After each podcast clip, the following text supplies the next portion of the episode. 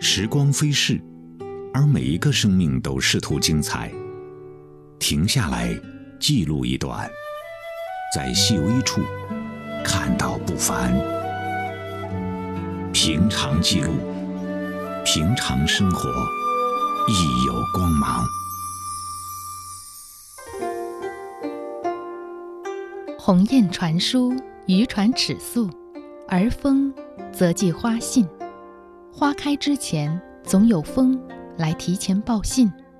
小寒到谷雨，共8节气24候，每一候都有应时而放的花朵。24番花信风，24种代表花卉。风有信，花不误，这是花开与时令的相呼应，更是古人睿智文雅的时间观。欢迎收听《24番花信风》系列节目。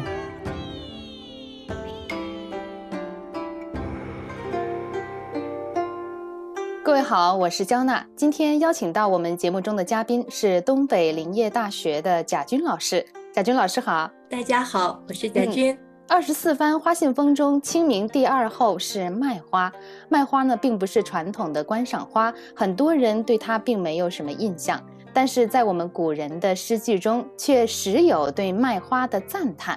南宋诗人范成大曾说：“梅子金黄杏子肥，麦花雪白菜花稀。”而宋代的王迈，他在《春暮》里也写道：“桑葚熟时究唤雨，麦花黄后燕翻飞。”单是将这些诗句读出来都觉得齿颊留香。那也请贾军老师通过这些古人留下的美好的诗句来介绍一下麦花的时序特征。好，这里面呢，您刚刚提到了2首关于麦花的诗，不知道您有没有注意到哈？这2首诗呢，分别是展现了2个不同时节的景物特征，不知道您有没有留意哈？后面宋代王迈的《春暮》，我们从题目中呢就能够看出啊，诗中他所写的是春天的晚景。如果对应节气的话呢，基本就是清明和谷雨，也正符合咱们今天所论及的清明2候麦花的这个时序。那这个时候正是江南桑葚成熟，麦花已黄的时节。那有没有具体的时间做对照呢？可巧的是哈，在范成大的3月16日《石斛书事3首》中呢，也有“卢橘梅自黄，樱桃桑葚紫”这样的句子，说明当时苏州石斛地区的3月16日，卢橘、梅子、樱桃、桑葚这些地产的水果都开始进入了成熟期。这个时候呢，也正好呢是麦子开花的时节。农历的3月16日对应的基本就是清明2候左右的节气了。可见啊，王迈《春暮》这首诗里的麦花呢，是咱们清明2候的麦花。而前面范成大的《40田园杂兴》所描写的“梅子金黄杏子肥，麦花雪白菜花稀。日长篱落无人过，唯有蜻蜓蛱蝶飞”，这就不是暮春景色了。40田园杂兴60首啊，是宋代范成大退休回到家乡苏州以后，于淳熙13年写的一组大型的田园诗。它分为春日、晚春、夏日、秋日、冬日5个部分。每个部分呢各有12首，总共呢是60首。像这首梅子金黄杏子肥，麦花雪白菜花稀呢，刚好是夏日组的第1首。所以这里的麦花应该不是24番花信风中清明2候的麦花，而是开花相对晚一些，并且啊，开花的这个形状是如白雪一样的荞麦的花。可喜的是，在范成大这60首40田园杂兴中呢，也提到了麦子，是在春日组的第3首，有高田二麦接山青，傍水低田绿未耕这样的句子。说明在我国宋朝时，苏州一带的农耕作物既有荞麦，也有大麦和小麦。咱们根据这些古人的诗句，对照我们今天的生产实际，一般来讲，清明过后是大麦的花期，而初夏时是小麦、荞麦啊，它们的花期。您刚才提到了大麦、小麦还有荞麦的花期，那这四种作物确实是容易让人混淆。我查了一下，大麦、小麦、燕麦和荞麦分别是来源于禾本科的不同属，它们有什么具体的区别呢？它们四种呢，一个是花期有明显的区别，再有呢，它在这个营养成分上也是不一样的。那么对于我们今天来应用它呢，这个应用的方式也是不同的。比如说我们都熟悉的小麦啊，我们是要磨成面粉，然后这个面粉呢，我们烹制出各种不同的面食，对吧？包括我们现在说的这个香饽饽，是不是这种？然后还有这个面条哈，我们传统的这些主食基本呢都是来自于小麦。那么像您说的这个燕麦呀、荞麦还有大麦这一类呢，它在我们古代往往呢会有一些做饲料呀、做一些这个药用这样的价值体现的就比较充分一些。不过我们现在呢，为了营养均衡，也都食用这些五谷杂粮哈，来强壮我们的身体。好，那贾军老师，宋代的董嗣杲也写过一首关于麦花的诗，那也请您跟我们描述一下，通过这首诗讲一讲麦花的自然属性。宋代董嗣杲他写过一首麦花挺著名的哈，我们一起来看一看哈。他是这样描述的，说：青花细细复依依，何止轻盈秀两枝，万顷雪光抽夏日，一天翠浪弄秋时，暖风覆野看摇雁，晨气笼晴响韵离，有时可骑崔石草，昼长春喘不传梅。这个呢，我们从这个字面上呢可以看出来啊，它就是写的夏日的麦花。因为我们通过这一句啊，有时可骑崔石草，我们就能断定它写的是小麦，是非小麦莫属。正如您所说啊，小麦它花期是非常短的，它单朵小花开花的时间呢，通常就不到30分钟，这比昙花一现的时间还要短。昙花一现基本也有3-4个小时啊，这样久。那么因此呢，就有说小麦花是寿命最短的花这样的提法。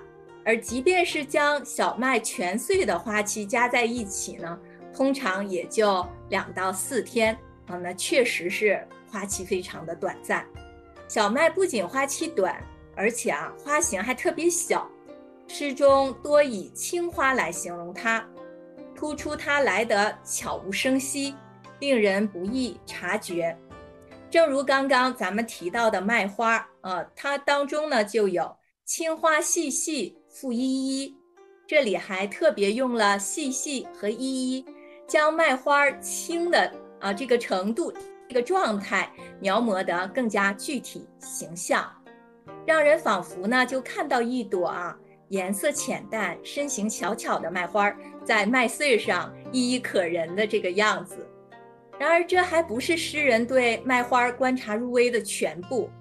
紧接着呢，话锋一转，说万顷雪光抽夏日，竟是让我们看到了这小小青花集结成众、成群、成片的力量。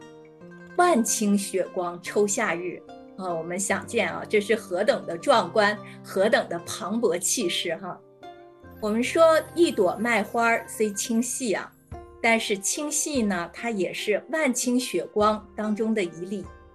一朵麦花虽短暂，但是短暂也是万丈光芒当中的一缕。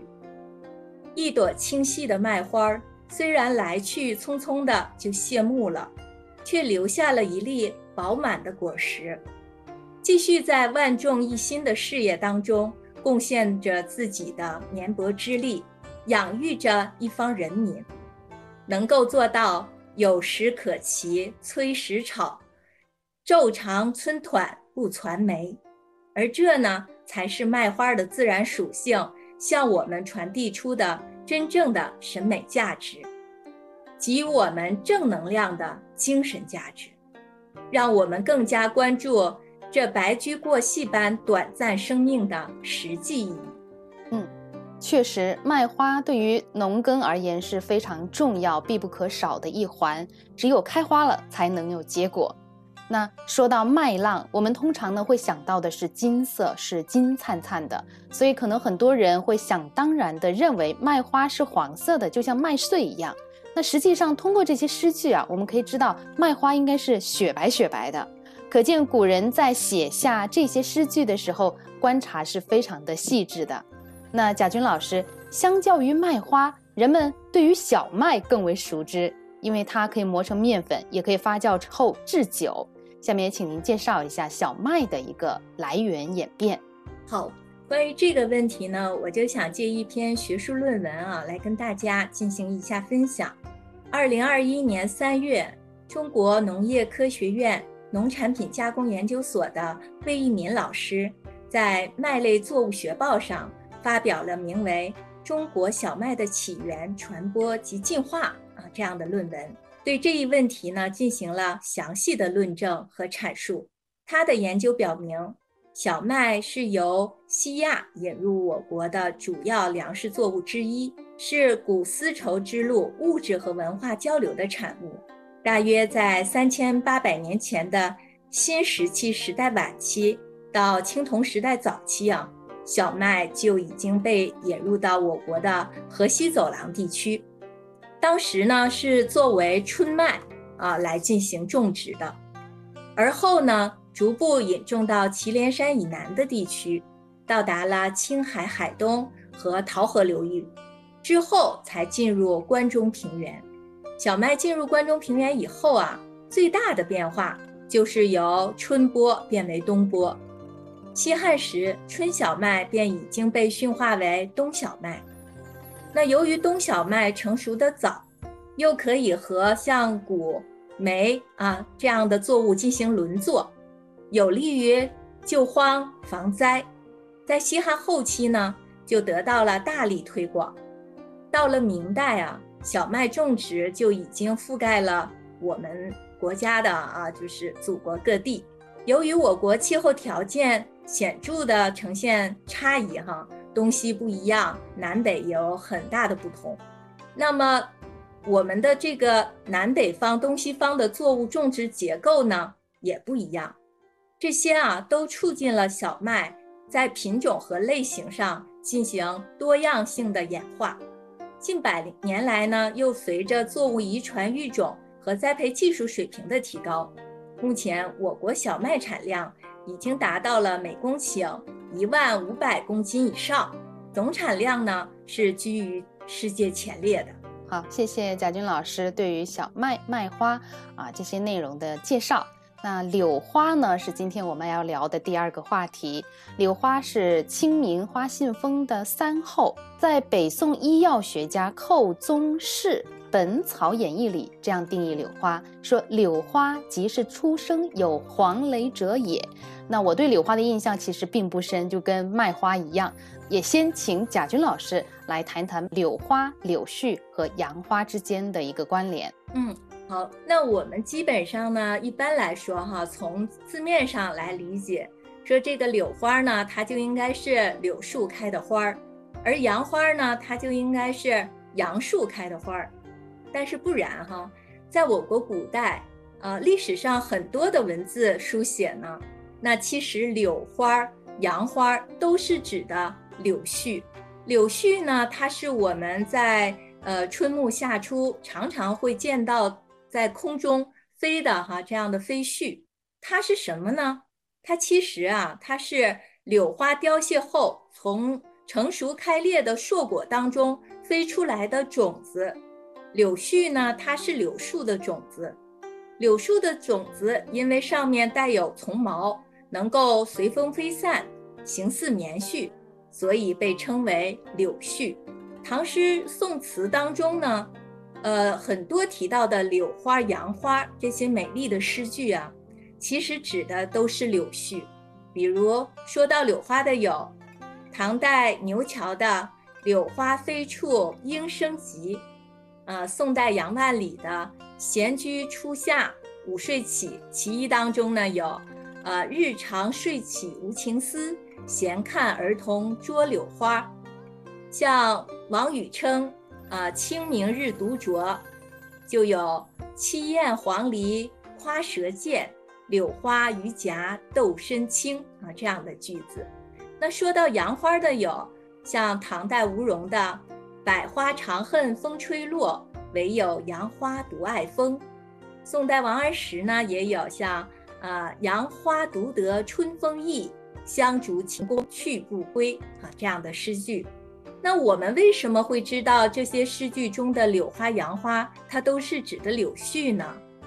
那是因为我们从这些诗句的字里行间中呢能够发现与之相连的动词，像有飞、斗、捉。那与之相连的名词呢是风，与之相连的形容词是轻，而这些都是柳絮的特征，是柳絮在风中飞舞，是柳絮和榆荚斗轻，是柳絮被儿童戏捉。而在白居易《柳絮》这首诗当中他是这样说的：三月尽是头白日，与春老别更依依。平英未向杨花道，半惹春风莫放归。这整首柳絮的诗中竟然没有柳絮，只有杨花可见当时杨花确实是柳絮的别称。但在医药的典籍当中就不是这样了。正如您提到的，北宋医药学家寇宗奭在《本草演义》里定义的柳花是初生有黄蕊的。那这里的柳花呢，它确实指的是柳树的花。根据后世的药典，入药的柳花还特别指的是垂柳的花。另外呢，它的别名也是杨花。可见在中药中，柳花和柳絮就是区别开来的。但是和杨花呢，却还是通用，都是指垂柳的花。所以我们今天在谈到柳花、杨花、柳絮的时候，一定要看看语境，先来判断一下，它是古代文学中的词藻，还是中药的药名，或是我们今天植物学上的称谓，这样呢才好明确它的实际所指。那还挺复杂的，因为下面我想问的这个问题就是唐代文学家刘禹锡所写的《柳花词三首》，它里面描述的这个就似乎像您所说的应该讲的是柳絮吧？是的。开从绿条上，散足香风远，故取花落时，悠扬占春晚。然后其二是轻飞不假风，轻落不伪地，缭乱舞晴空，发人无限思。包括其三晴天暗暗雪，来送青春暮，无意似多情，千家万家去。这估计描述的还是柳絮的春天的这样的一个情景，是不是这样呢，翟军老师？是的，是这样。其实我觉得呢，在古人的视野里，他们看到的这个柳絮的样子，把它联想到是柳树的花，这个呢是一种审美上的这样的一种情思，也就是说它是可以有这样的对应的。因为一个是柳花，它的花期也是非常短，然后可能到后期更为人所见的就是漫天的飞絮。那人们呢往往是会将所有美好的这个情思呢以花来界定。所以我在这一点上呢是比较能够理解咱们的古人的。那无论怎么样呢，这里边我们从刘禹锡的诗句当中都能感受到柳花柳絮它的这个精神美，也就是人格魅力。那我们看刘禹锡这三首柳花词，它在众多的柳花诗篇当中呢可谓是别具一格，独有怀抱，不仅写出了柳絮的特质，而且还颂扬了柳絮的高洁品格，这和他本人的性情志趣是紧密相连的。刘禹锡一生当中他无论是青年、壮年、老年，也无论是顺境还是逆境，他都坚守着自己的理想，矢志不移，体现出积极开拓、勇于革新的精神。正是这种难能可贵的精神品格，构建了他诗中的精神美。所以在刘禹锡的眼中，小小的柳花开放于暮春时节，是不与百花争艳，不随世俗争名逐利的表现，所以能故取花落时，悠扬占春晚。那柳絮呢，虽然轻，但是轻飞不假风，轻落不违地。这又是什么呢？这是一种自由自在的性灵，有自己的个性和坚持，既不借风而起也不违地而落，不随时扬腐，不趋炎附势，有一种随性游走的洒脱，和我自轻飞且轻落，不因世态变炎凉的笃定。而这样的柳絮是无意似多情，千家万家去。即是说，柳絮在不经意间便为千家万户送去了暮春特有的情趣，又呈现了它能够成人之美，却又无意邀功的淡然优雅的处世态度。可见，这轻盈的柳絮也投射了君子的美德，是诗人追求的人格写照。然而，真的是无意吗？我看不是如果真的是无意，又怎会是千家万家去呢？这里一个去字就写出了它的主动意味，和之前的轻飞轻落一样的体现了自我的主动意志，是诗人无论处在怎样的境遇，都以天下为己任的志向的宣言。这三首柳花词呢，正是诗人参与变法革新失败后遭遇贬谪时所做的，诗以明志，体现了诗人坚守初心的理想，承载着诗人家国天下的深情，同时也为柳花柳絮丰富了意象特征，彰显了轻而不浮、微能自重的品格魅力。好的，感谢贾军老师这么深刻的解析为我们讲到了具有君子之德的柳花。今天咱们聊到的麦花和柳花都有一个共同的特征，就是花小并不显眼。虽然呢，它们没有其他花信风的卓然之姿，却都孕育着美好的希望。同样的，清明也是我们思念逝去之人的时节，虽然感伤，但是我们仍然应该是心怀感恩，带着他们的祝福，继续在生活的道路上坚毅前行。我想这才是最好的爱的表达。好的，今天非常感谢贾军老师，那也感谢各位听众朋友，我是焦娜，下期节目再会。当阳光亮堂堂照在院子里，照在旧瓦片上，照在旧雾气，